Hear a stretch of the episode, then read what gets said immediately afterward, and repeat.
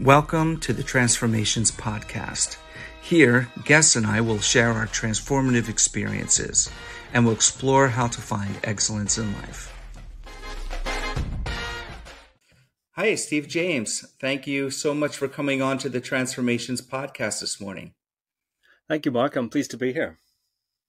I've been excited to talk to you for quite a while because I've become a big fan of the Guru Viking podcast, which for those who don't know, is your podcast, and I'll put a link for it in the show notes. And um, it's a quite interesting podcast because because you cover so much ground, um, from magic to Kundalini to enlightened people to comedians. You know, how did the idea? Uh, first, the name I think is super interesting, uh, and I think I have an idea what it means, but I'd like you to tell us and also then how you got the inspiration to start the podcast. Oh, thank you. That's very kind of you to say. Um, I'm actually really curious what your idea of the, of the reason behind the name is, and then I will tell you. Okay. Well, first I thought that you were the guru and some Viking lineage because you look, I don't know, Scottish, Irish, you know, Vikingish, Norse to me, um, just from the outside. But then I thought, okay, there's the other side if we flip it, which is like a Viking is an explorer, uh, but they're also warriors. And maybe you're looking to beat up gurus. No, probably looking to find gurus of different types. I, I'm not really sure. So I'm kind of on both sides of of that fence. Yeah. Well, actually, um, Guru Viking is the name of the podcast. Yeah. And Guru because I'm interested in meditation and spiritual things, and that's a lot of what the podcast is about. Mm-hmm. And Viking because I have a big red beard. I live on a boat, and I right. come from the Shetland Islands, where which is a very ah. sort of Vikingy place. So it's a bit uh, tongue in cheek, really. It's a little bit of British humor.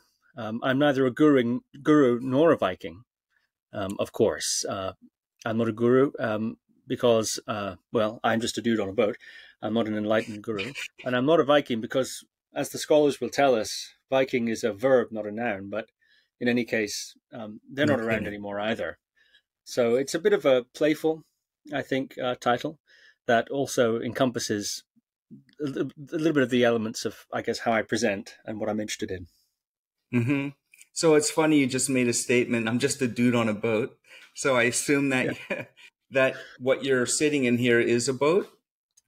Oh yes, I'm. I live in the UK, and this is, mm-hmm. as you know, Mark, um, as we discussed before, this is a canal boat. In the UK, yes. we have this whole network, an arterial network of man-made canals, um, man-made uh, rivers, in a way, or well, man-made canals. And before, uh, you know, trains and things of that nature, this is how we transported all the goods throughout uh, uh the UK on these barges, essentially six foot ten wide and of various lengths. Mine is six foot ten wide and fifty-seven foot long. Wow! And they would be pulled along the water uh, by a pony. So there'd be a pony um, harnessed to the boat uh, along what they still call now today the towpath, which is the sidewalk at the side of the canal, essentially.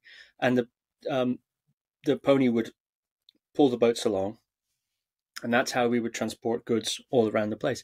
Even though these boats are very heavy, to pull them along is not difficult, and a human being can do it quite easily, you know, because it's on the water. So of course, right.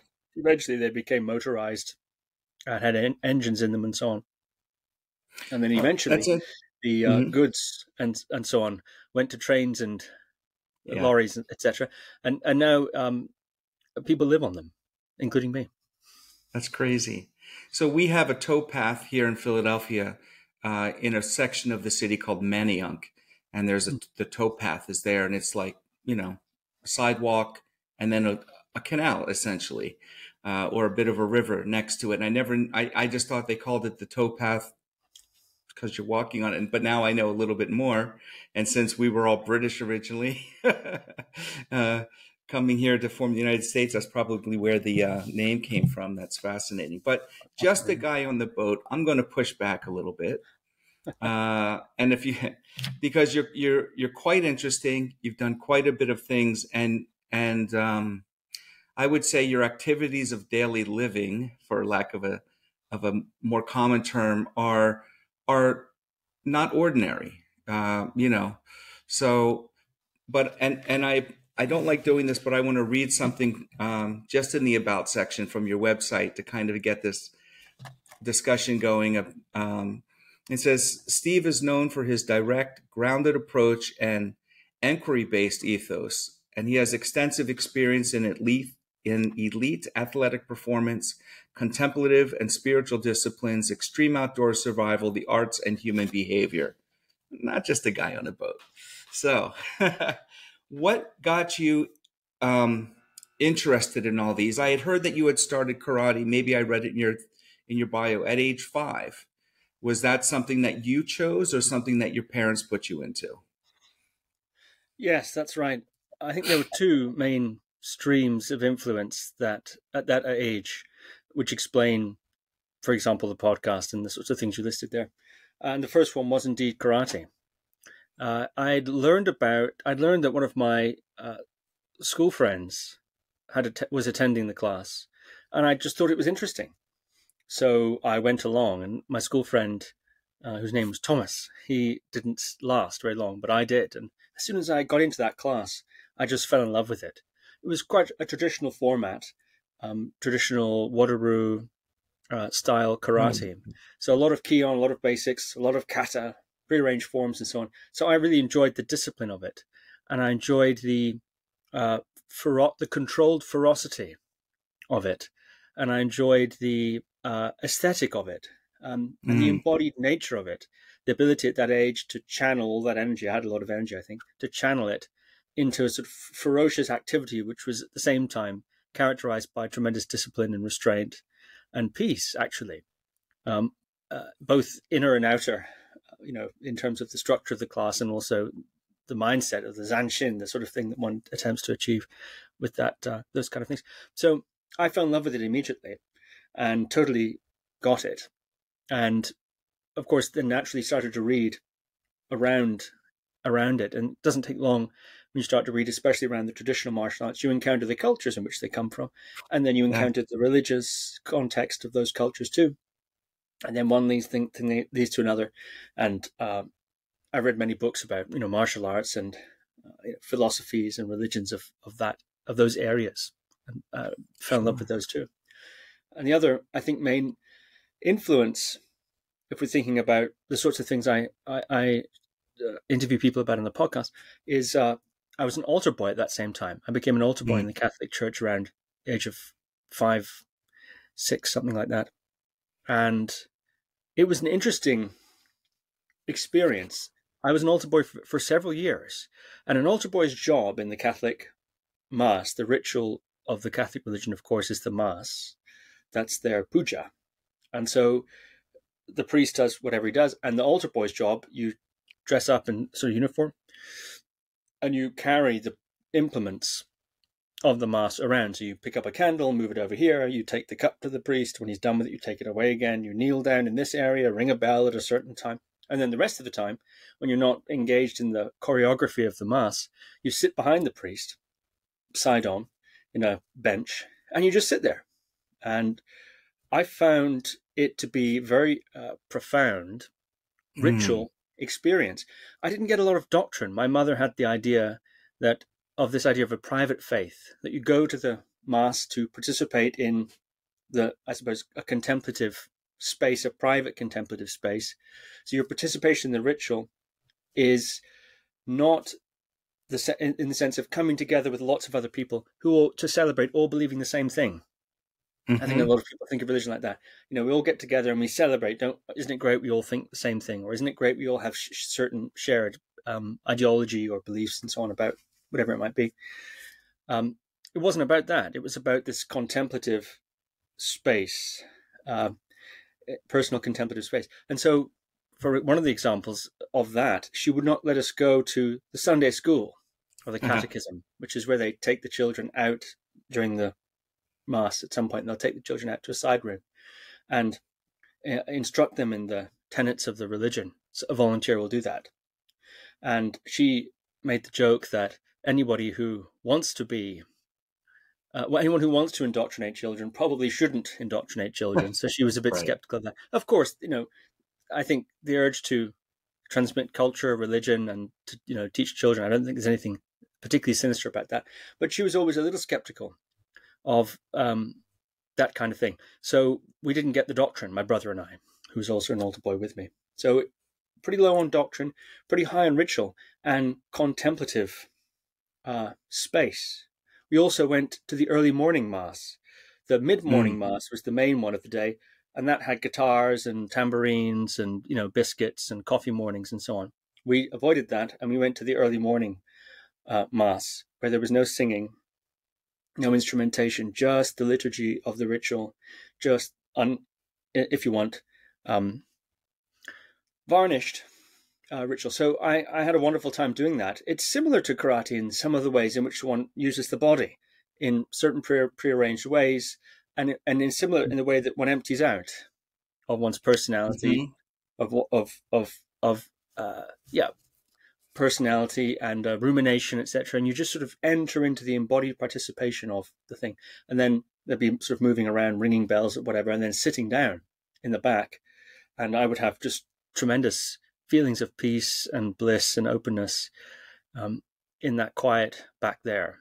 Of course, this was the days before cell phones, so I don't know how much you know that had to do with it too. But it was just wonderful. So these two things, um, I think, gave me an instinct for, um, I suppose, uh, religious uh, uh, kind of things, as well as embodied kind of things. I would say, mm-hmm. and I use religious there in, in its broad its very broad sense. Yeah.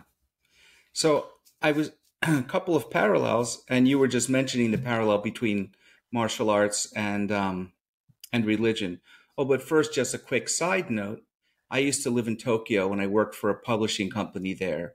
And the son of the founder of Wado Ryu came and visited me and gave me three original hardcover books that his father had written. And I have them on the shelves behind me. Wow. Uh, just as a little uh, I don't know, vignette to sneak in.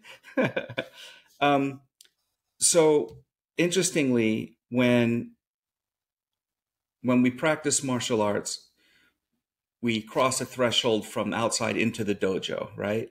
And now you're in a different, you're in the, like the martial ritual space. And we have a uniform arm on, which identifies us with the group. And we feel like a different person because maybe now you're the warrior, right? And then when you're doing your kata, for example, it's a ritualistic movement that is um, like a virtual combat of life and death, and you have to be in the moment while you're doing it if you're doing the katas properly. Now with the church, it's almost the same thing because you probably dress in your best clothes for church.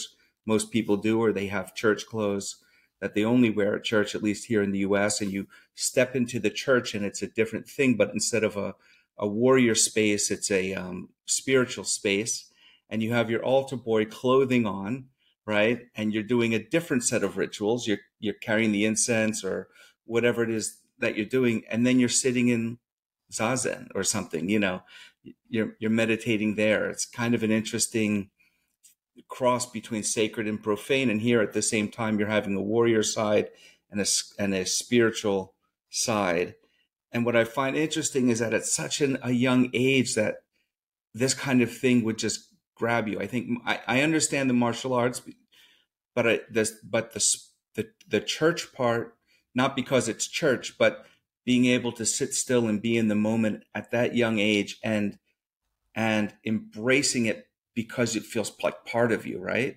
Like you feel whole in that space.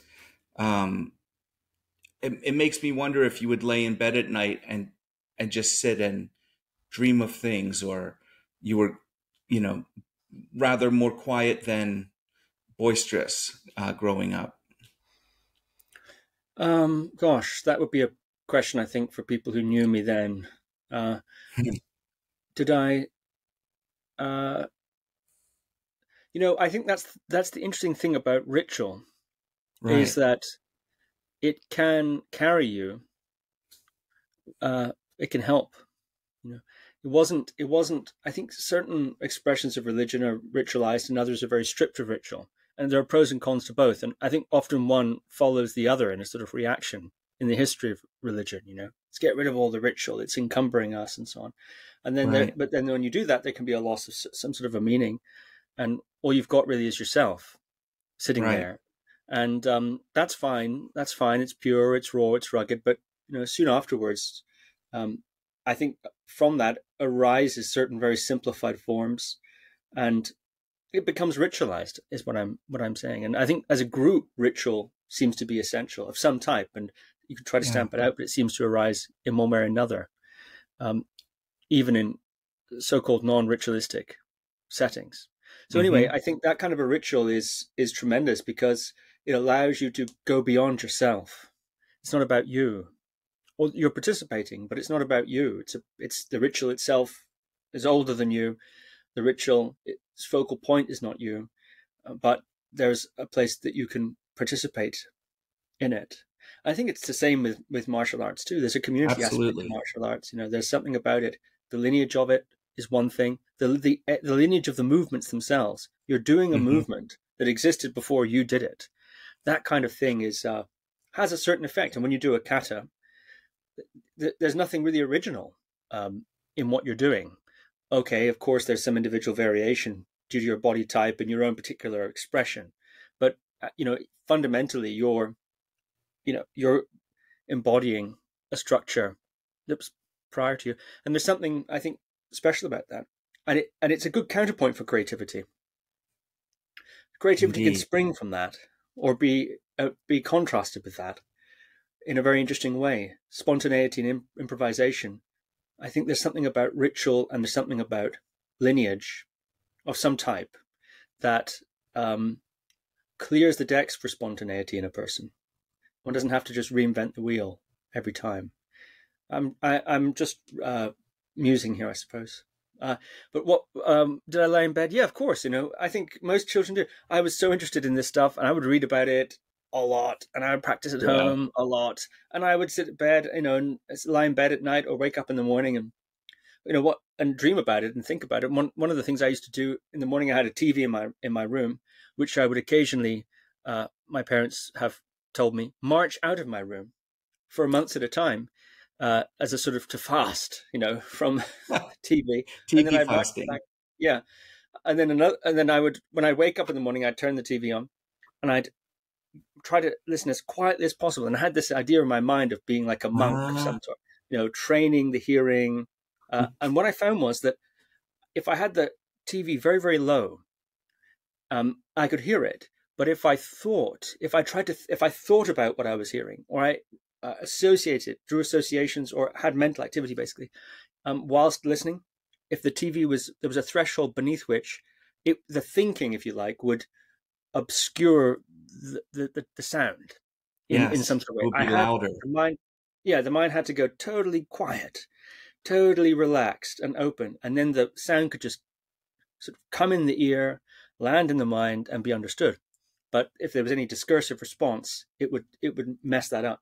So I would do things like that when I was a, a kid. And I'm sure that sort of thing was influenced from, you know, my fanciful imagination and the sorts of books I was reading.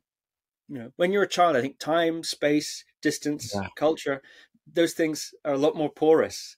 So it's very easy to slip into one's imagination. Uh, you know, you read something, Donn F. Draeger, book and then oh, yeah. next thing you know you're, you're, it's the next morning and it comes to you and you and you experiment i did i did a lot of that growing up but it, it's boyish enthusiasm i think yes yes um wow a couple of things that i was making notes on every time i'm looking down i'm making notes because there's so many thoughts i have but i don't want to interrupt you one is um i i'm a big fan of ritual as well when when there's a ritualistic thing lighting an incense or a certain way that you make your tea or something, it's like you feel, I feel at least, um, more centered, more part of something more whole, even if it's something simple, right? You know, and I notice in martial arts schools that have plenty of rituals, you know, um, that the practitioners are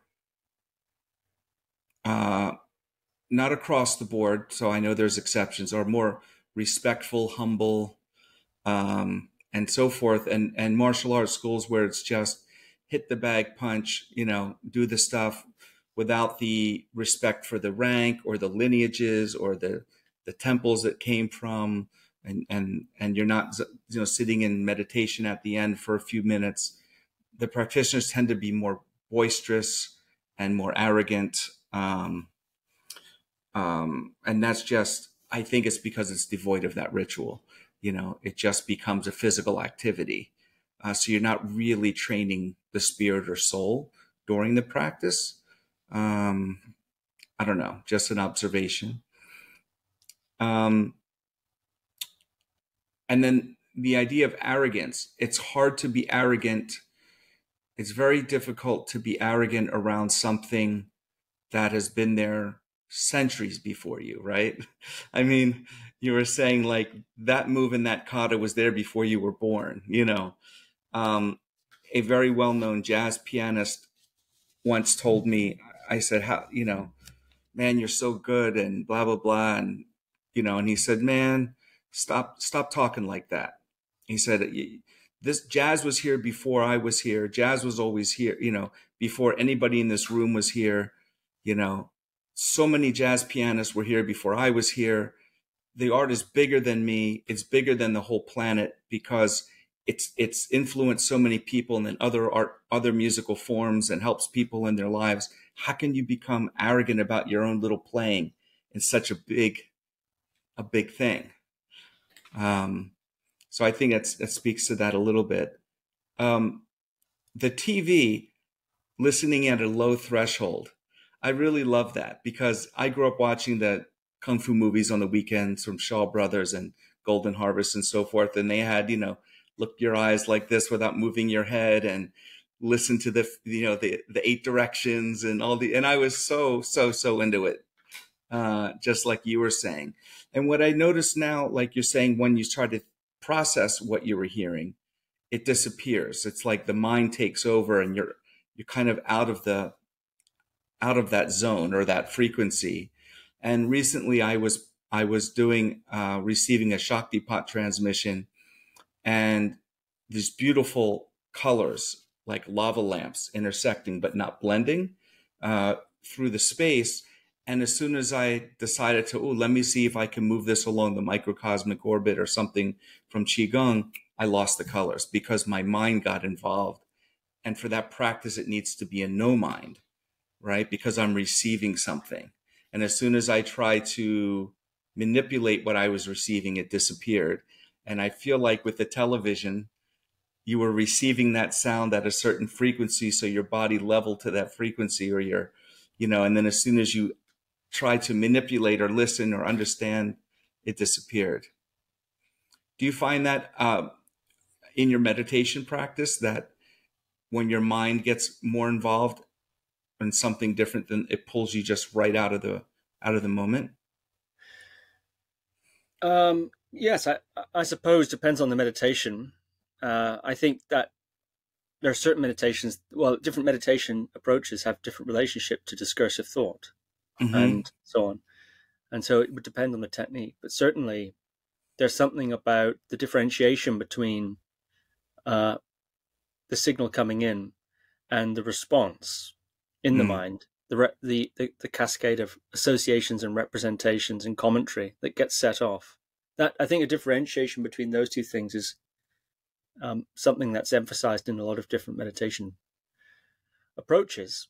The untangling of, for example, pain in the body from the emotional and psychological reactivity, and maybe even from the physical bracing against the pain. These things, like a rope with many strands, seem to weave together, and our experience is the same thing: the pain and the suffering that goes along with the pain. Um, they're they're experienced as as one thing, but teasing apart that rope into its constituent strands. Here's body sensation. That's the pain. There's the, the layers of bracing in the body. Here's an emotional response, subtle, maybe all pervasive, perhaps, maybe multi multi uh, faceted, but some sort of emotional response to it. Oh, here's mental activity, casting forward into the future uh, and it, and the uncertainty of what that means, and you know, imagining and fantasizing. Oh, here's reaching into the past. Interesting. Here's the commentary. Here's imagery associated. All of these things quite subtly. Sometimes one doesn't recognize it. There's just pain, and then you know, and there's one suffers. But to, to pull those apart, I think is uh, emphasized in a lot of meditation traditions. And one way to do that, I think, I mean, pain's a great teacher, but so is appreciation. So is appreciation and enjoyment. If it's if it's uh, approached with, with with you know curiosity and space, you know, and quiet. Well, maybe not quiet, but space anyway. You know, patience, like you said, receptivity. I think in the path of enjoyment can also be very instructive. I think pain is a tremendous teacher. Yeah. Uh, I grew up. I grew up in chronic pain. I was born in six months, so I was three months premature. My lungs were closed. I wasn't fully developed. Was in an incubator for three months before I was allowed out um, into the world. uh, and my whole life, I suffered chronic pain and migraine, really? daily migraine, uh, and and tension headaches. Tons of medications growing up hmm. um, seeing all kinds of specialists. And that's what led me on my journey into alternative medicine, you know, traveling around six Asian countries around the US, looking for healers of different types to experience. But the, the point is that pain is a great teacher. Uh, you can learn a lot about yourself. You learn a lot about you, you are not your pain. You are not your feelings, right? Uh, if you can separate yourself, but pain is also a great distractor and and something that can really it that generally really holds people back i wonder how um, um, in your meditation for example meditation practice if you're sitting in lotus position which is difficult for a lot of people in full lotus or if you're uh, sitting on your knees in some kind of a seiza position that when the joints start hurting and the pain starts throbbing um, how do you work that? How do you kind of separate that out or uh, within yourself? What is your practice for kind of disassociating with the pain or examining the pain and not basically diving into it i would assume rather than fighting against it mm. Yeah that's an interesting question from for me i like to do uh, I'm quite fond of what one of my main meditation teachers, Shinzen Young, has called strong determination sitting, mm. um, or yuza, heroic sitting. I think that that's his play on yaza, heroic sitting. sitting. I like it. Yeah. Anyway, um, and strong determination sitting is sitting where you you sit for longer than normal, basically, and of course that is very dependent. Maybe it's one hour or half an hour and in strong determination sitting, generally you, you endeavor not to move. Maybe with different degrees of strictness. Maybe you don't move at all. And if you lose your attention and you slouch a bit, you don't re- adjust your posture. Some sometimes it's that strict. Other times you um, can adjust your posture only straightening your spine. Um, another maybe you could soften it a bit more and maybe you'd be allowed to move your legs. But generally speaking, the idea is to sit still for one hour, four hours, whatever the case may be, you know, eight hours. I think there are some some uh, people who claim to be able to do it for days at a time. You know, of course, wow. um, I can't do that. But anyway, sitting in general, um, and certainly sitting a bit longer than normal, than usual, pain or discomfort might arise in the body. Not to mention pain that one just has anyway. right. Know, just pain that's life, you know, life pain sometimes. But uh, for that, I, I sort of think of it in two levels. First level is is the body acclimatized to the posture? Because I think if the body is not acclimatized to the posture, then there's going to be pain. And I think it's of limited use. This is personal opinion. You're seeing you ask me about my practice. I think it's of limited use to sit through pain in a posture if the body's mm-hmm. not acclimatized to the position. Because what that does, I mean, the body's not sufficiently used to the position. Um, if you try and sit cross-legged, for example, in any kind of cross-legged position, or even kneeling on a on a seiza bench, unless you're really used to that position, it's going to be it's going to be uncomfortable fairly quickly.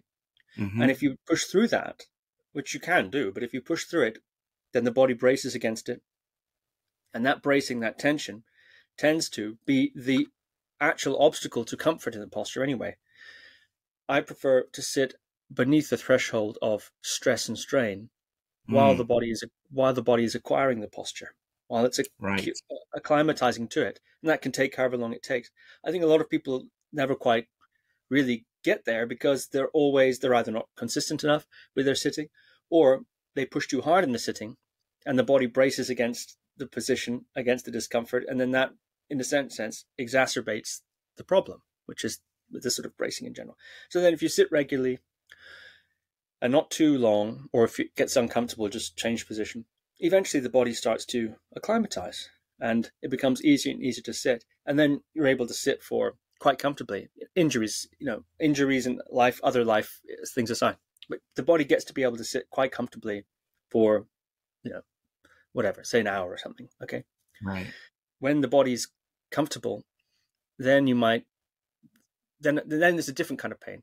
Now you're at a different kind of pain. It's just the pain of sitting in one position, or it's the pain of tension in the body that surfaces, or emotional or psychological material can sometimes feel painful or can sometimes be associated with pain. Or just the pressures of the, know, mm-hmm. the body parts on the ground and on each other. And that's a different kind yeah. of pain.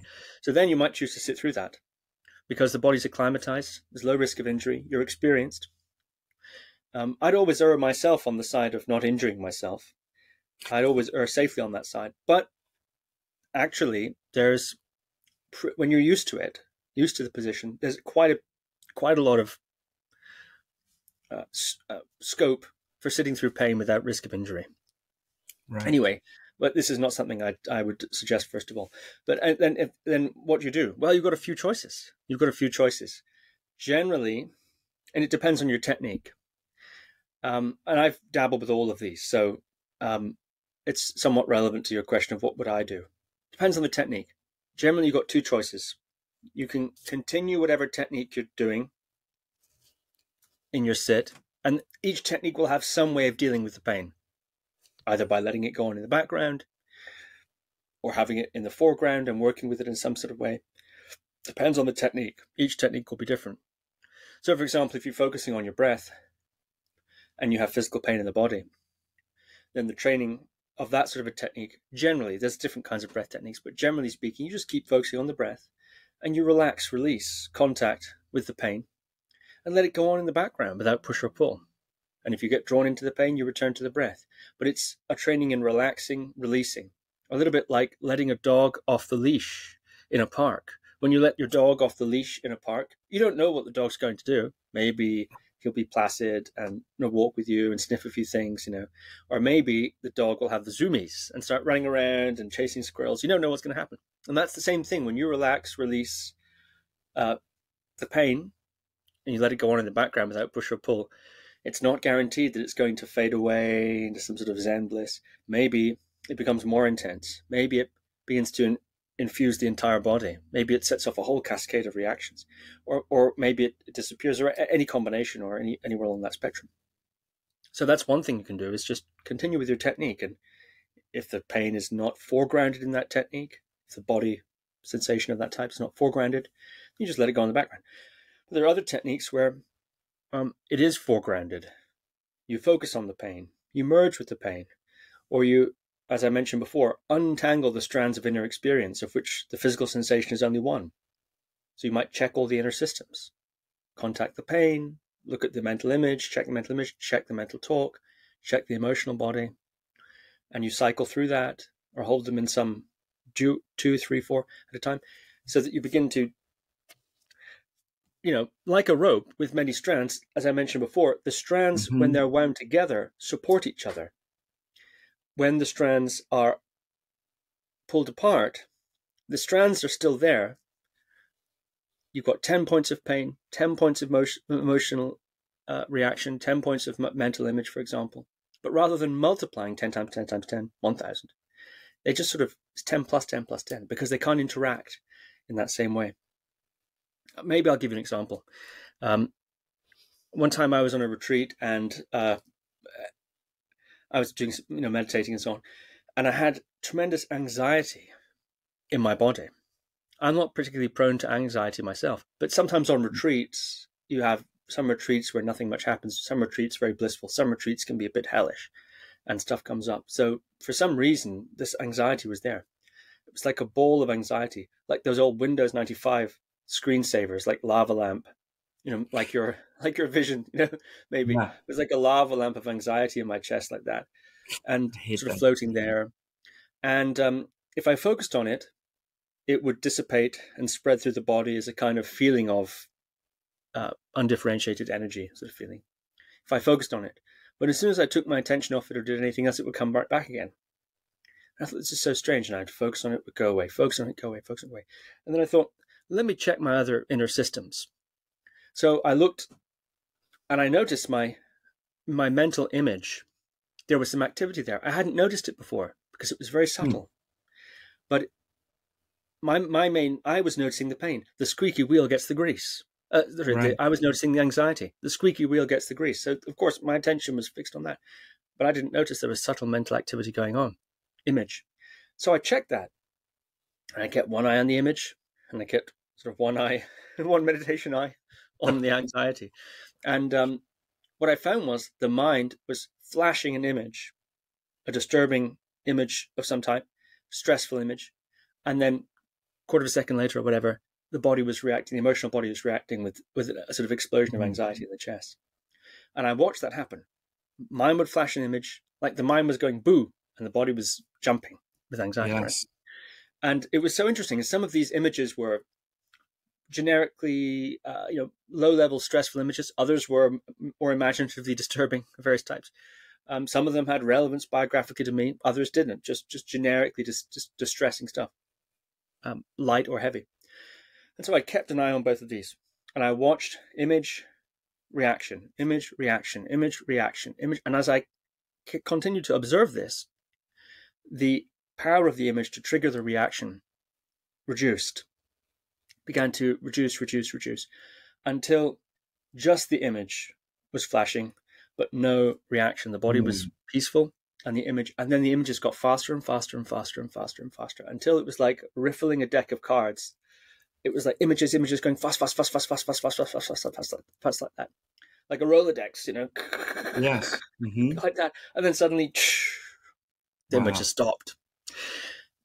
The point, anyway, is that um, that that's another sort of style of technique to observe the way in which the inner elements uh, interact, and and then what you learn from that is, and you know, slowly you see it many times, you you experience it many times, that sort of thing many times. You eventually recognize that there's interactivity going on in the system, and you're less you, you see it easier, you recognize it quicker, and the inner elements in general have less have less power to congeal and multiply their effect by Mhm. reacting against each other. Generally, when you start to see get a bit more, uh, you know, incrementally over time, at least in my experience. I think some people, according to my guests, you know, one experience and you know they they, they it's like permanent or something. But for me, it's more the case of seeing it again and again and again, and gradually, gradually, gradually, getting a little bit wiser to the way in which the inner system works.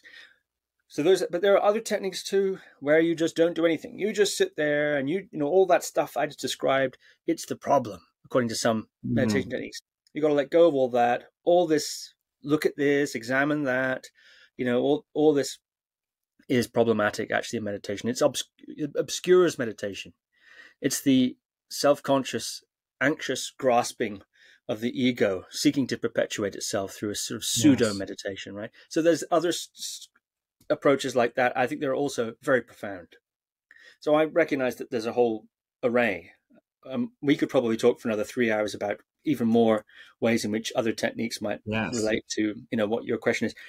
Um, I like all of them really, um, and I think I'm sort of I have moderate um, uh, grasp of certain fun- fundamentals of certain different kinds of techniques. I've had teachers that have been who have been quite eclectic in that sense. Uh, so I, I like to do I appreciate the different ones. Right. Shinzen, I mentioned, is one of my main meditation teachers. He said that one of his goals for us as his students was that we would be able to go into any contemplative situation and be able to practice with them on their own terms.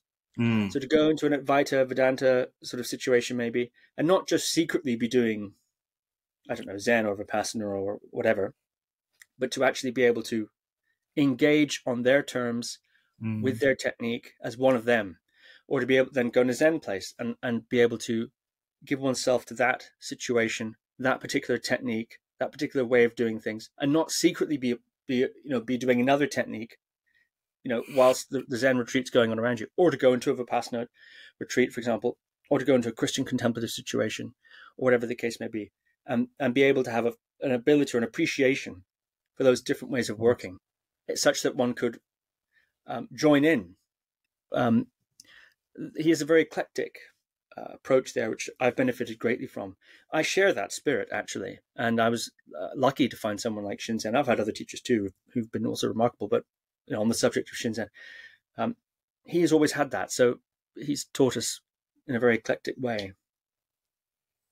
That's wonderful. It's uh, it broadens your practice, right? It reduces the ego, and it's like you are one of not I'm just one of Vipassana or I'm one of Zen. I'm one of all. You know, it's a it's a me and you, not a us and them. You know, it's like we're to get that kind of of outlook is more in line with also my worldview of just being one one family. You know, you're a martial artist, go to any group and just go in and train. It's okay.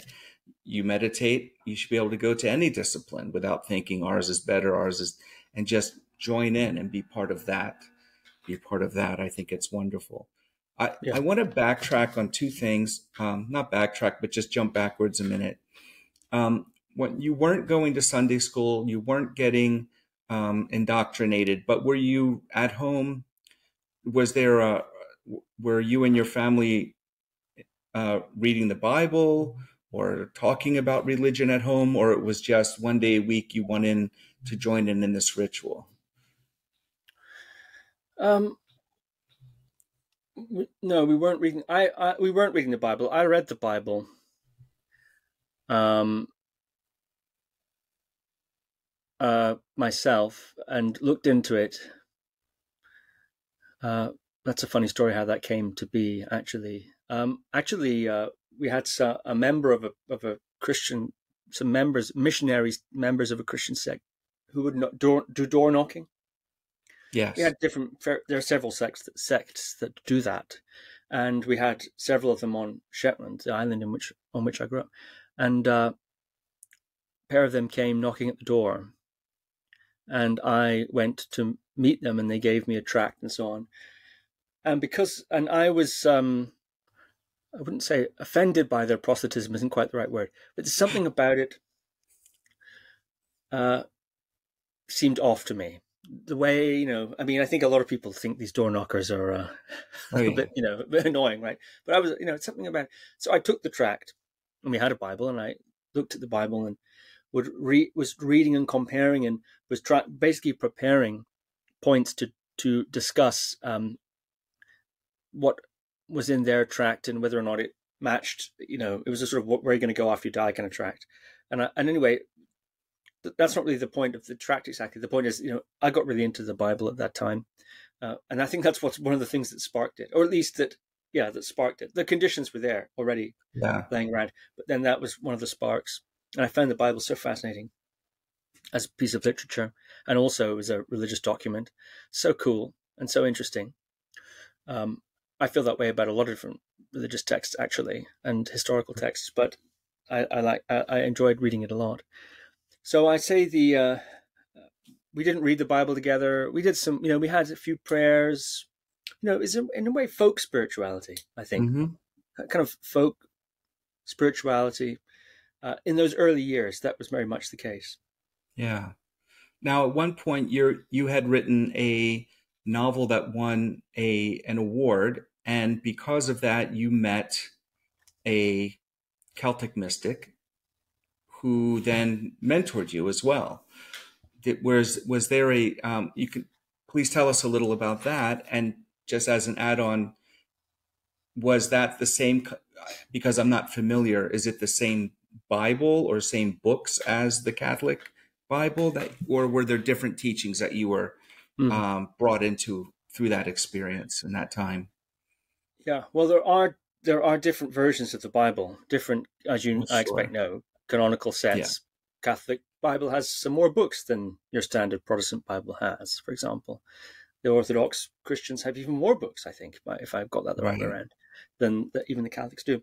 So you know, there's difference about, and there has been difference historically, even when within the same sects, as to how many books should be considered canonical, right? So, uh, and a lot of saints and theologians and different people throughout history have worked with a more limited canonical set than we would have now, just because that's all they had mm-hmm. available to them, or in some cases broader, actually, or more different, or, or you know, different. But anyway, uh, I should say that yes, it's true. I wrote a book uh, in my teenage years that was a novel that was um, won a writing award, and that brought me to the attention of this uh, mystic. He was a writer, Christian writer, and I say mystic in the sense that he was very much into the direct experience of that sort of thing, Wonderful. that sort of use of the word mystic, and he was very fascinated with Celtic Christianity and the particular character of uh, of Celtic Christianity and its history and so on. Uh, at that time, in my teenage years, I had what you could, well, perhaps I'll just say this. With him, um, there was a lot of focus on. I, so I worked with him, worked for him. So event, it, it became a situation where I joined his what his writing group on on the basis of this book okay. that I've written, uh, which I think was notable for its length more than its quality but nonetheless, I don't know if I got the prize because they just didn't want to read that thing. yeah. or if it was, or if it was any good, you know, who, who knows? Yeah. But anyway, I got into his writing group, and there he would give us these writing exercises of various types, and I I wrote something, and something about what I'd written uh, struck him, and we we hit it off, and we entered into a kind of spiritual mentorship, which he compared as is often compared in Christian circles to an Elijah Elisha kind of hmm. mentorship. Mm. And uh, these are two biblical characters, one of whom mentored the other. Elijah, men, you know, was the sort of guru, I suppose, of uh, Elisha, and Elisha succeeded or followed um, the ministry of Elijah, Old Testament stuff, you know. But anyway, it's a sort of model of mentorship in a way. And uh, but also, I would work. I worked with him and worked for him as a sort of PA dog's body, and he'd give me lots of interesting tasks, uh, most of which were entering his handwritten manuscript corrections mm. back into the computer. And he always encouraged me because he was very encouraging and uh, attempting to cultivate me as a writer and as a sort of thinking person, I suppose. He'd always encourage me if I ever had any thoughts, just to you know put a hashtag and write all my thoughts in red, in red, you know, highlighted in red. And if I had any, so you know, of course, I probably just thought nonsense, you know. but he always encouraged me, and I expect he ignored most of it. But he always encouraged me to share my thoughts and write in the in the manuscript, which then each morning he'd print out and sit very early in the morning before I'd arrive at his house, and he'd do all his handwritten manuscript corrections. And wow! So and that's how it would go. And I did, you know, we had other jobs too, uh, little jobs like that, but mostly that's what I was doing for hours and hours a day, and it was great. I really, really enjoyed it. And from a sort of spiritual point of view, or from the religious point of view, the emphasis was very much on um, listening to God, listening to the still small voice, as he called it, and as it's called in the Bible, the still small voice, that sort of tuning in. There are also elements of, um, I suppose you could say, uh, sort of somewhat oracular elements, I would say, mm-hmm. to it, as well as elements of uh, perception one of the things that was emphasized was this idea of seeing with God's eyes, you know, seeing, trying to see people with God's eyes, mm. and rather than seeing them in terms of their relationship to you, seeing them more as God sees them. You know, see, that that way is one of the ways you can love your enemies, and that's one of the ways you can begin to get a, different perspective on a situation. You're seeing just not your own perspective, but another perspective. So we mm. do things of that nature um, and, many, many, and many other things. I'm sort of just skimming it really, skimming the, the, the surface of it. Some of it I think might sound a bit strange, but those are some those are some of the hints of it. And it was a wonderful time. And he was a very open, open-minded person, and was a great counterweight to the institutional church, which I'd, as I became a teenager, and as I broadened out of the Catholic only situation into yeah. just being involved with a wider kind of Christian milieu at that time. And I had a bit of a fundamentalist phase too. I had a bit of, um, you know, kind of born again, happy clappy fundamentalist phase for two three years there. He was a great counterweight to that, and uh, a great counterweight to the institutional difficulties that I faced with the church, um, which I think uh, it's the same old story that we all know. You know, the, what churches do, especially uh, you know provincial churches and church um, systems do to you know people in in their midst. It's not you know pleasant yes. generally, and so I had you know my my own. Uh, uh, rubbing up against that sort of thing. And it was distressing for me, very distressing indeed at that time. And he was a great counterbalance to that. He always encouraged me without indulging me and uh, mm. modeled a different way of a different way of being and a different sort of employment lifestyle too. And he just his job was just to write things, think things, and engage with various different, um, you know, perform various different services, um, f- functions. I suppose I don't mean services as in masses. I mean you know perform functions and so on. And he had an international business, etc. And so, you know, I, I think I learned a lot from him also about how to live that kind of a life. Mm-hmm. And although I myself am not a Christian mystic or a Christian writer myself, or really even a Christian, maybe in the loosest possible sense, um, um, more general than that now, I'd say. I think a lot of those imprints have uh, carried for, forward in me the way I live my life now. So yeah. he was wonderful, uh, wonderful mentor and a wonderful friend. Very good. I'm I'm a big fan of um, mentor discipleship you know, having somebody right there in your corner to lead you and guide you, but not coddle and give, you know, um, but to give you the tools to to think how to yes. act, how to feel, how to process, right? Rather than here's here's the answer to your problem. You want here's a skill to help you solve that problem or a way to look around it that maybe it's not a problem. Yes, I think the structure of it was mainly uh, learning by osmosis and proximity.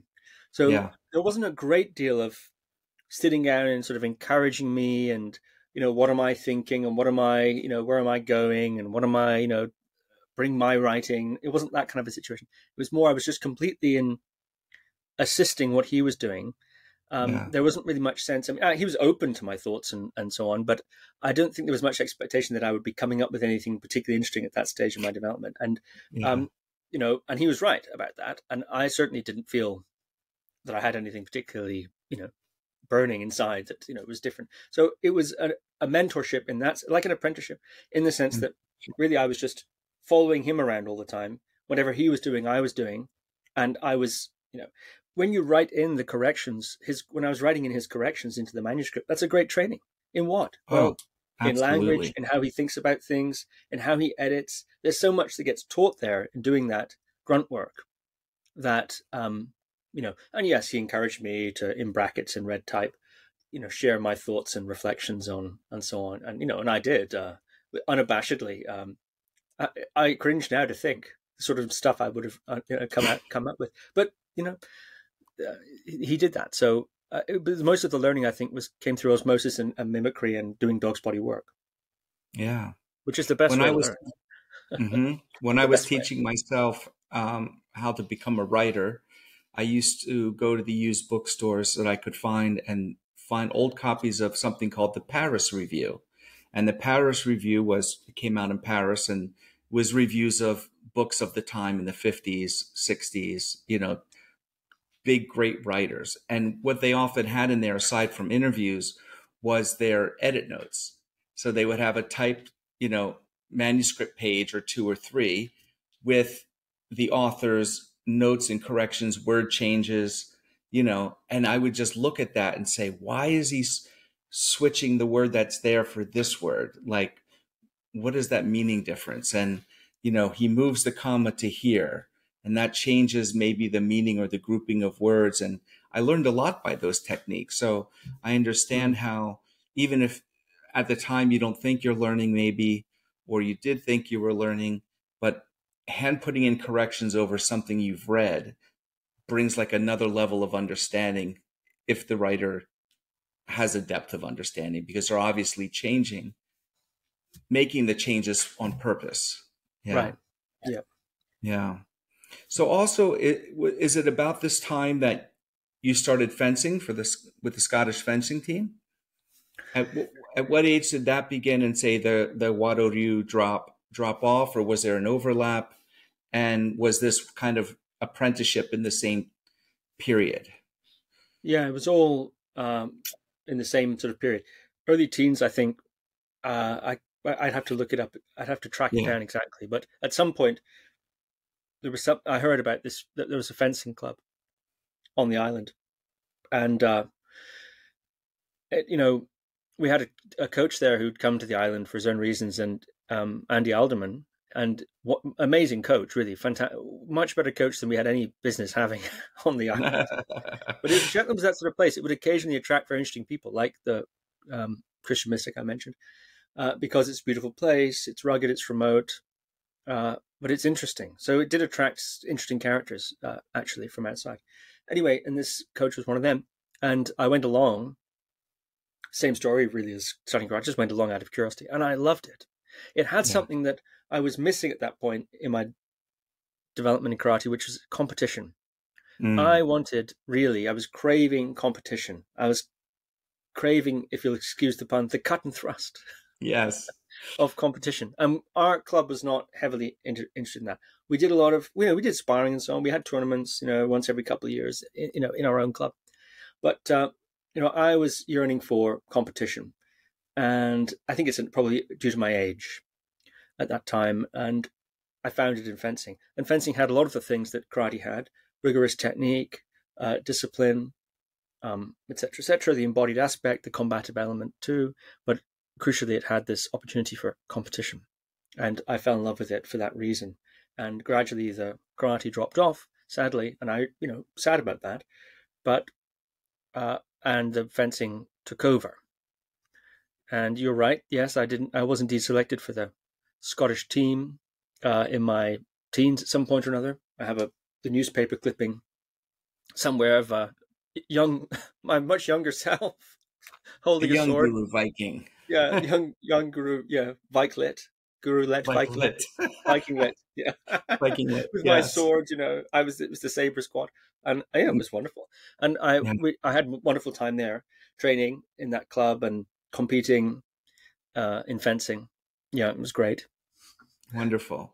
And obviously, um, I mean, you can't tell from what you're wearing here, but I've I've seen some videos, some um, videos of you on your on your website uh, lifting heavy weights around and things, and you have a developed physique. So, weight I I would assume that weight training um, had had come into the picture at some point. Yeah. Or strength training. Yeah. yeah.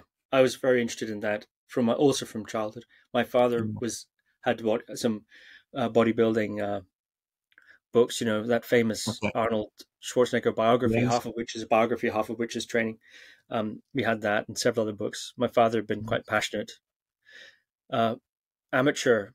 Um, I don't mean in, ter- in sense of competing. I mean he wasn't competing. You know, um, right. bodybuilder um, in my when I was a baby, I suppose, around that time, but before. So anyway, so we had weights in the garage, and he taught me how to lift weights, and I was desperate, desperate to do to train, to do weightlifting and so on. And the rule was when I became a teenager, I could start. So yeah. before then, I did a lot of bodyweight stuff, very influenced by the training records of Bruce Lee. Yes. As you well know, you know, he had a lot of those, and those were published widely at that time. Yeah, and they were, you know, advertised in the, in the combat fitness. magazines. Yeah, you know and so you could write in and get dvd or you could write in and get books so i was i i got all those books that i could find um, and i would write out those regimes or i'd write out the, the book Tao of jeet kune do i wrote that book out with its um, wow. uh, with its stick images and so on that it has in it. Mm-hmm. i was very into it. I don't know why i did that but i you know but i read it out and i found that that's sort of quite philosophical.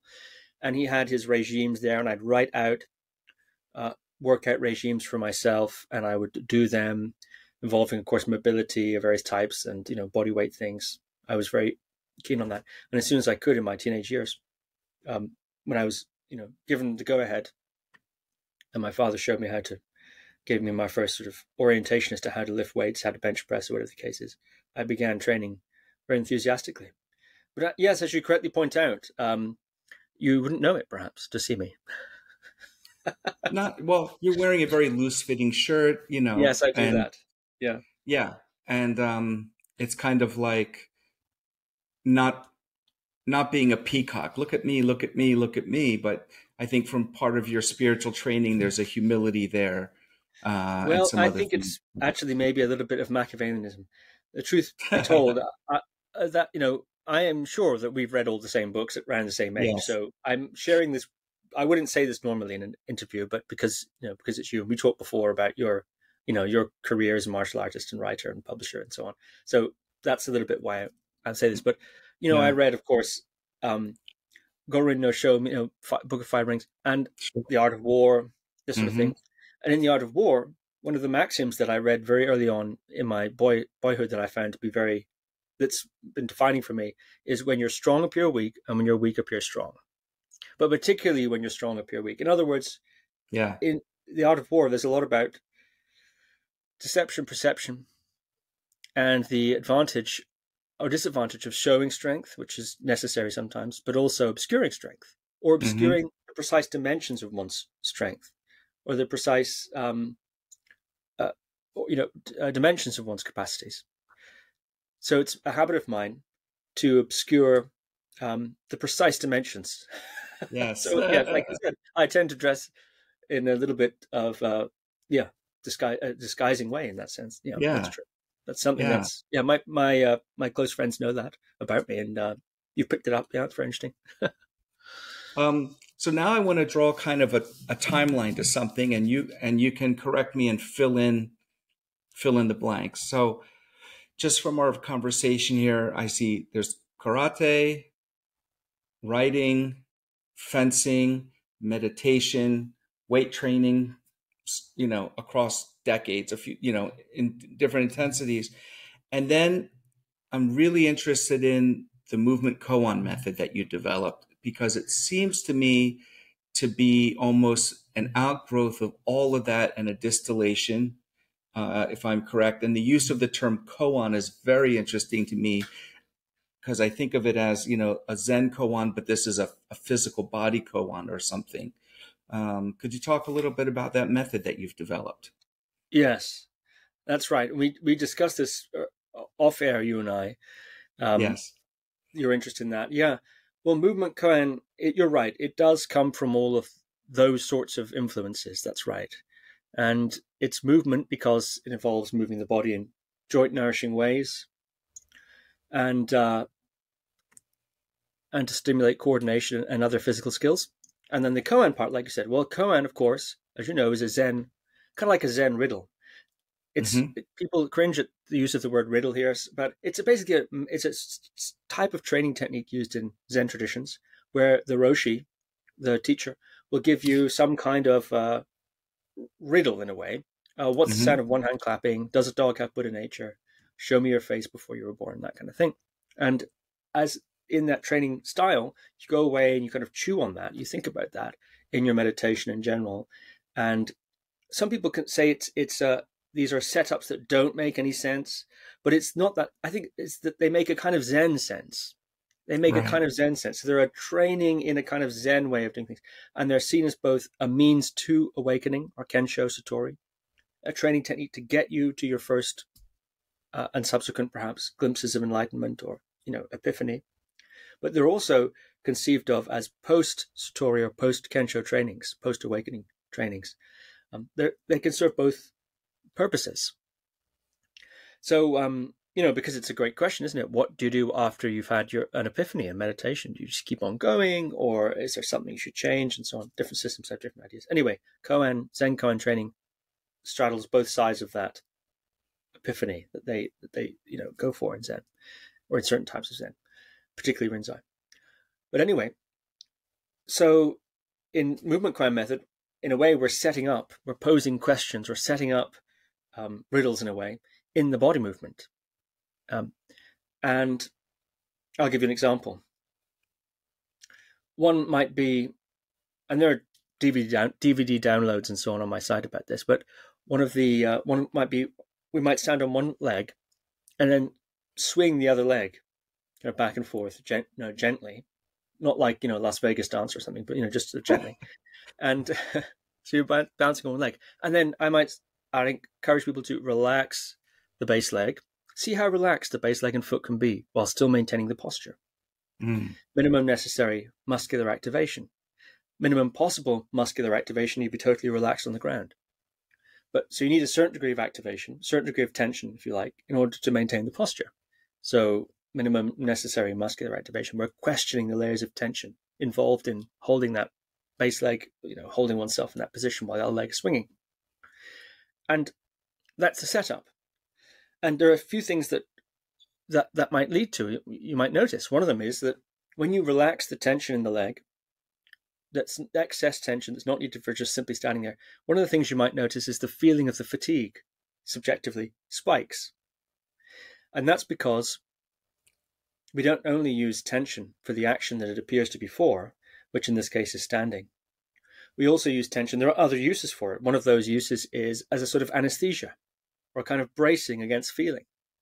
So, in other words, some of that tension is a kind of anesthesia or bracing against feeling. Feeling what? Well, feeling the muscular fatigue. So, when you relax those layers of tension, you feel more. Mm. And um, so, tension and feeling, there's a relationship there. And of course, using muscular tension to drown out the product of muscular tension, which is muscular fatigue, is not a great long term strategy.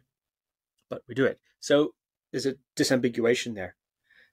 We realize that there's a use of tension here that may may have not been obvious before. We just thought we are trying to stay on one leg, but no, there are other layers. Another use of tension might be you might notice that there's a bracing in the body in anticipation of future balancing needs. There's mm. a bracing in anticipation. So you think, okay, I'm balancing here over a period of time. So there can be a subtle bracing in the body to be ready to respond to any fluctuations and balance needs that may need to be uh, responded to. And to that, I might say, you don't need to balance over a period of time. All you need to do is balance now. And if you're balanced now, you'll be balanced now. In fact, trying to balance now and trying to balance in the future or across time, it's not possible, actually. And that extra tension and extra energy that's used in, to sort of to anticipate that isn't isn't needed. Just simply balance now, balance now, and you'll find that you're balanced. you're still balancing right. now. After all, when when else can you balance? So that can also, both of those, I think, um, I've explained them a bit, but both of those can lead to many more implications, many more ahas, many more um, insights that go beyond the body itself. So I like to work with the body, partly because I'm, I think, a physical person. I'm kind of, that's my realm, I think, uh, you know, in a way. Yeah. But I have found that if one gets an aha or a learning in the body, somehow it seems to percolate up and it becomes easier to see how that applies in all kinds of situations in terms of relationship, the use of effort in relationship, for example, how much of that is in the service of communication, how much of it is an anesthesia, um, um, anesthetizing what, what feeling, how many, how much of it is, you know, a sort of anticipation and so on. So you can begin to get more efficiency. This is classic. This is classic uh, kata. This is classic kihon stuff, yes. where you have to learn to uh, the movements, and then you have to purify the movements of excess, anything excess actually, including muscular tension, including you know conceptual uh, stuff, whatever the case is. Right? You have to you ha- you you it purge it, and well, the technique itself does that. If you continue to work with it, that stuff ought to eventually get purged. I think it's one of the best uses of the basics. You know, whether it helps you not in a street fight is is one thing. We can debate that, but what it certainly can do is it can it can be a kind of crucible for this sort of thing. So there's a movement koan.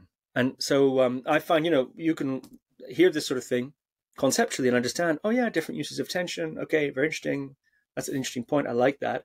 But for that to be, show up in the body or for that to be available to you um, in stressful times or times of conflict, it takes a bodily learning for that to happen. In my experience, anyway, one needs a somatic reference point so that there's a sense in which one can feel it and then from that feeling apply it to more conceptual situations or psychological emotional relational situations or strategy life business strategy and so on so that's a little bit about movement koan method. So it's just sort of good joint nourishing movements, training of skills like coordination, opposing limb movements, um, balance, all sorts of things are trained from a physical skill point of view, um, getting up and down off the floor in various different mm-hmm. skillful ways.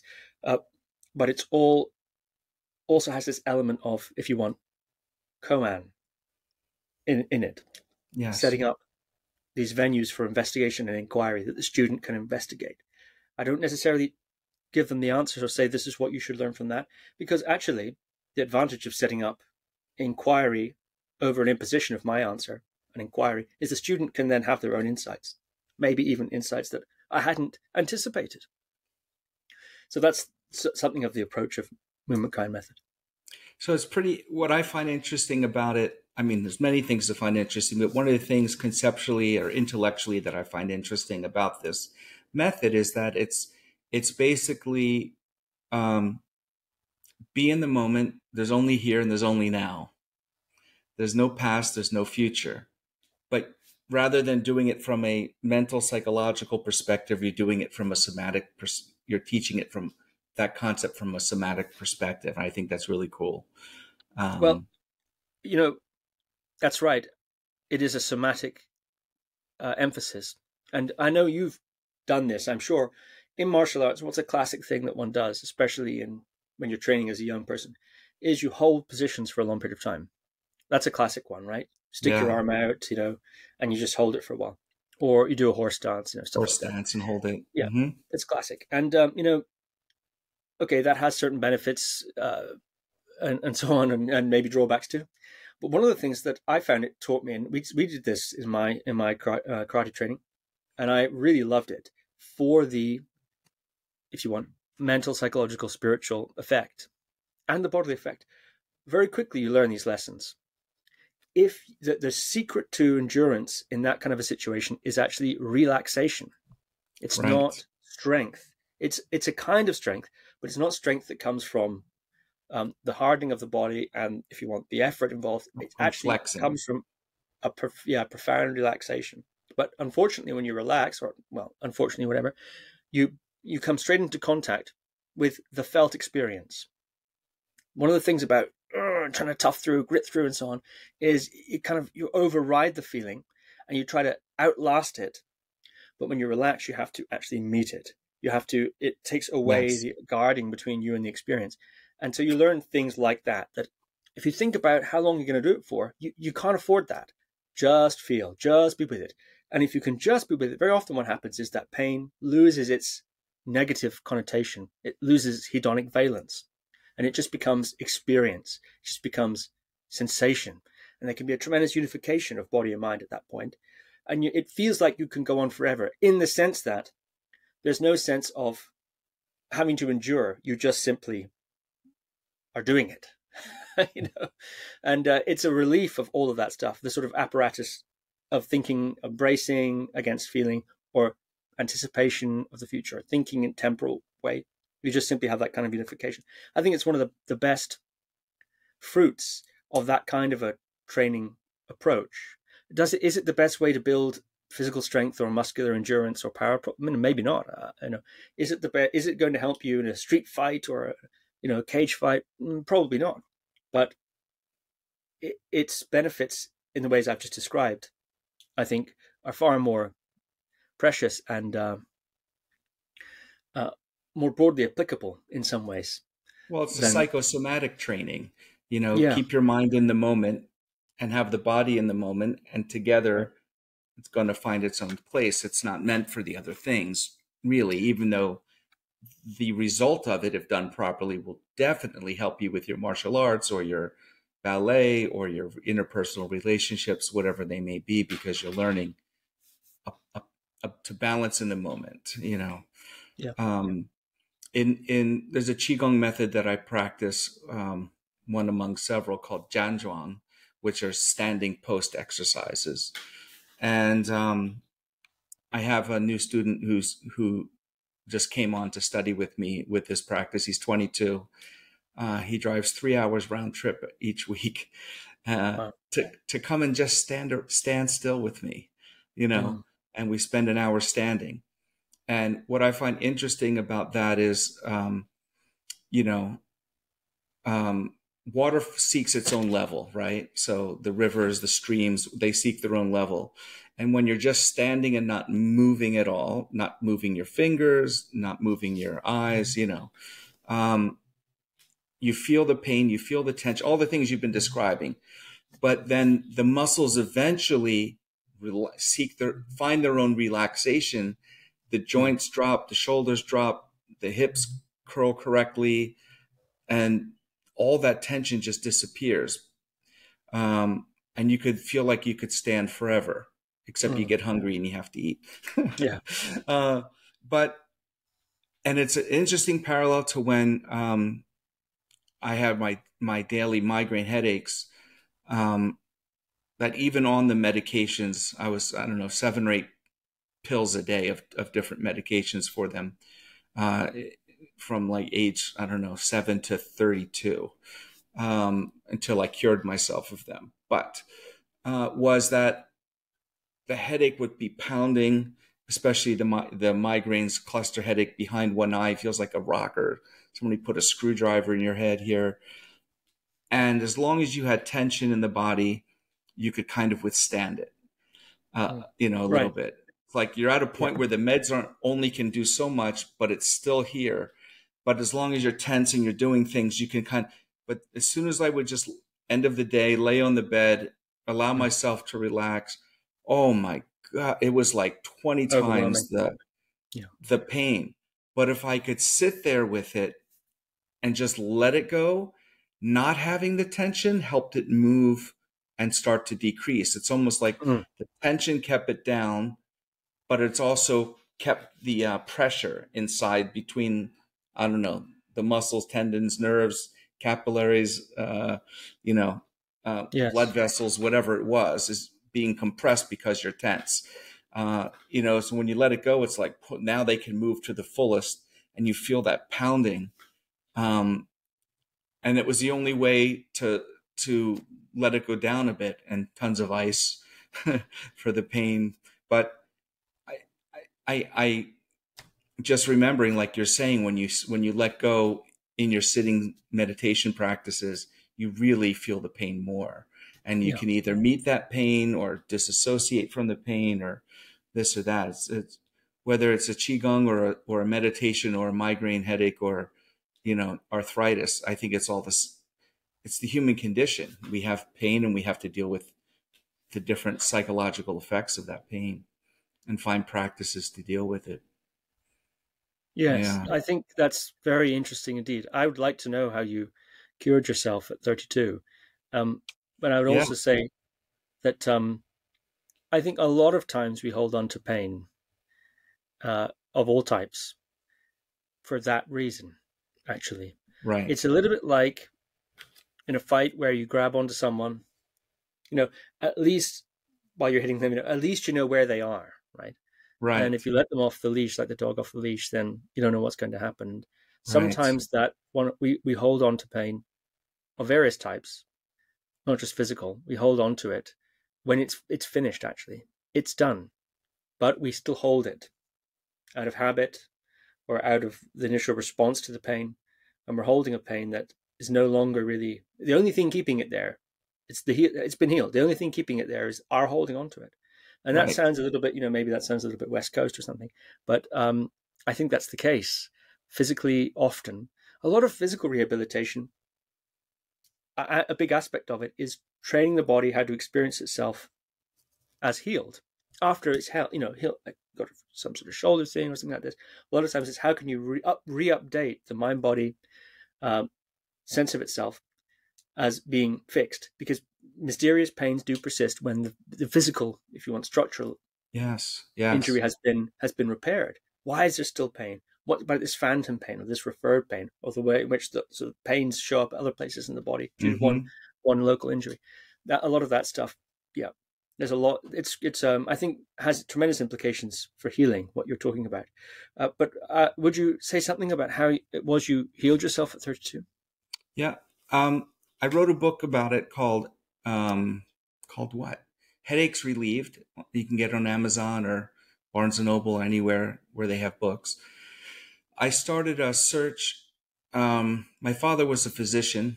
My mother's a psychologist. Both of them have passed, but they um, they were always helping me treat the headache from their perspectives. My mother from a psychosomatic, psychological therapy thing, not not them treating me, but sending me out for treatment. You know, and my father, who was an osteopathic physician um, rather than a medical doctor, um, believed in acupuncture, chiropractic, diet therapy, exercise, in addition to the medication. So he was bringing me to chiropractors from age 10, change, his supplements. He was very big on supplementation and, and plus, you know, taking me to doctors for various things. And, and I, I felt in my body, I felt in my spirit that I was going to die at 26 from some kind of a brain hemorrhage. I mean, it was unbearable. The daily pain on medicine all day the daily there was like a numbness in my body but the pains would still break through and be pounding and like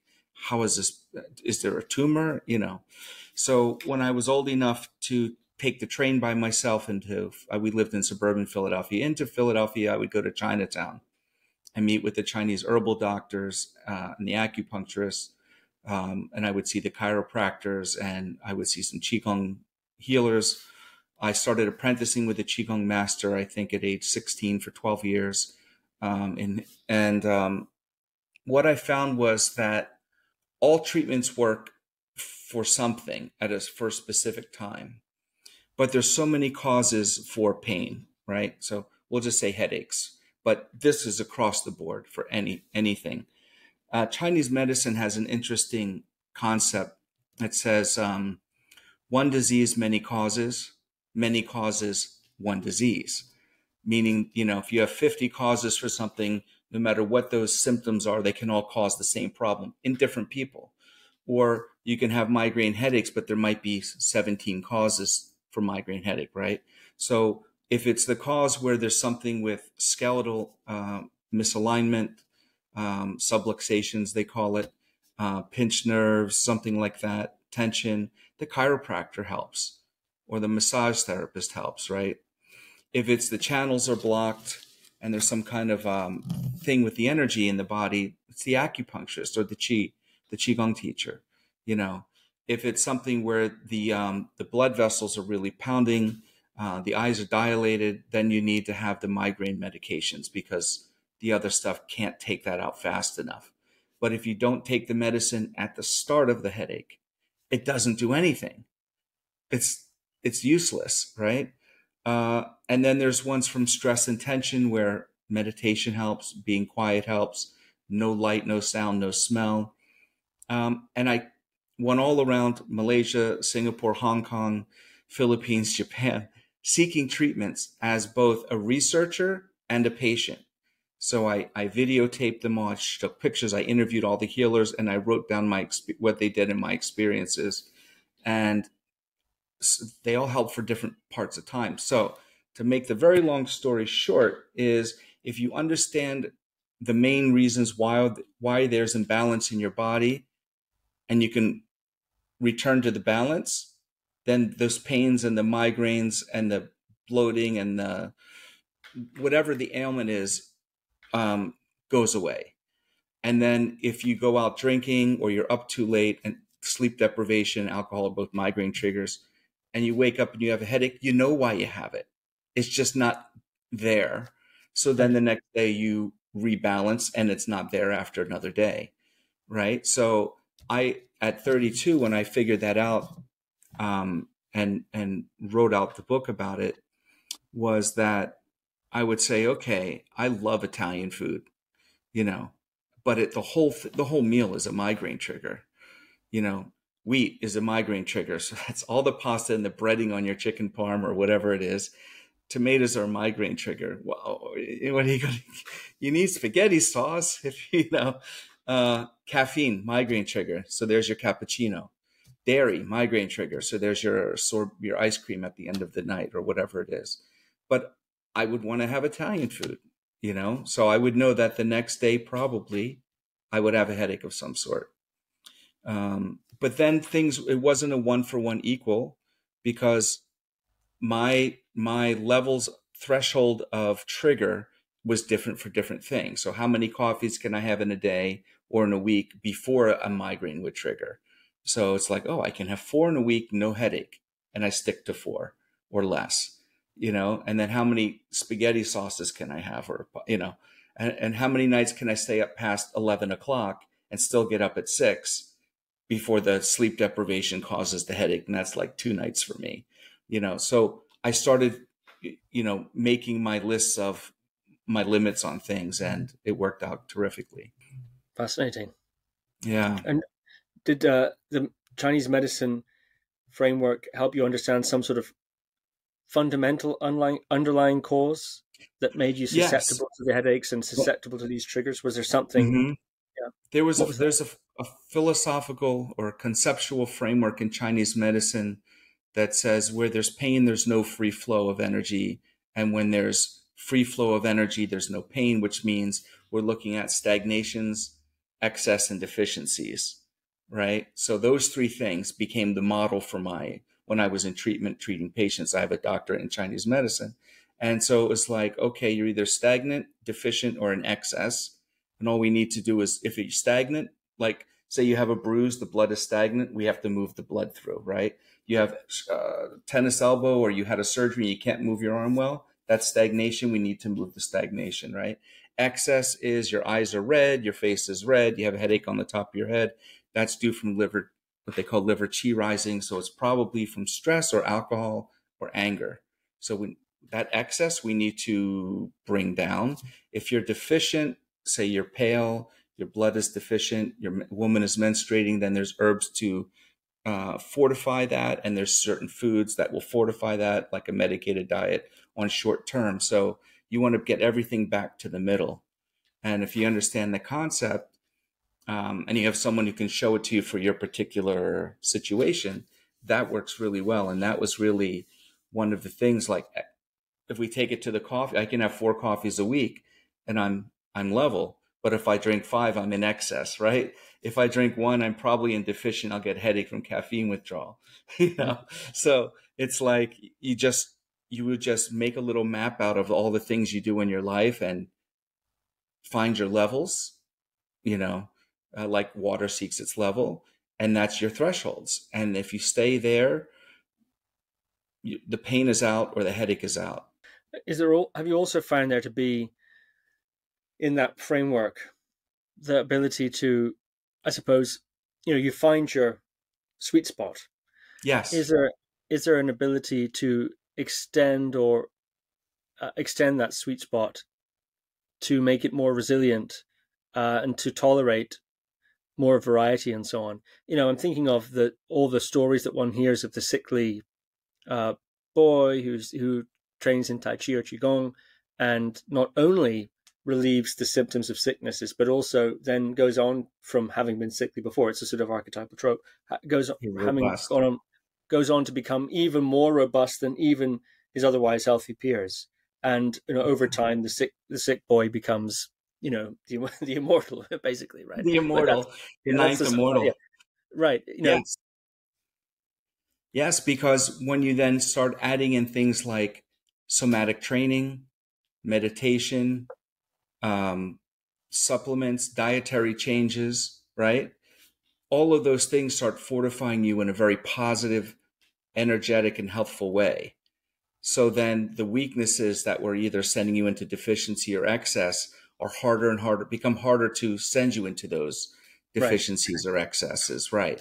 So the first thing is find your level in the life and state that you're in and then fortify to, to uplift. And, you know, the more you meditate, the less stress, tension, worry, anxiety, pulls into the body and those things just lock the muscles down. They cause the squigglies in the stomach. You know they, they send people off into to smoke or drink or overeat because they don't know how to deal with that feeling. Uh, so all of those things those triggers start to just get harder to trigger you as you fortify. Yeah. Uh, is there a sense in that way of working of um of deliberate exposure to those triggers in uh, homeopathic form in order to develop a tolerance. I know in some other traditional medical systems I'm aware of, that's a treatment that's sometimes used for allergies. First of all, get away from right. it. First of all, get distance, you know, get the inflammation down or whatever the case may be, get the body back into sort of homeostasis or balance.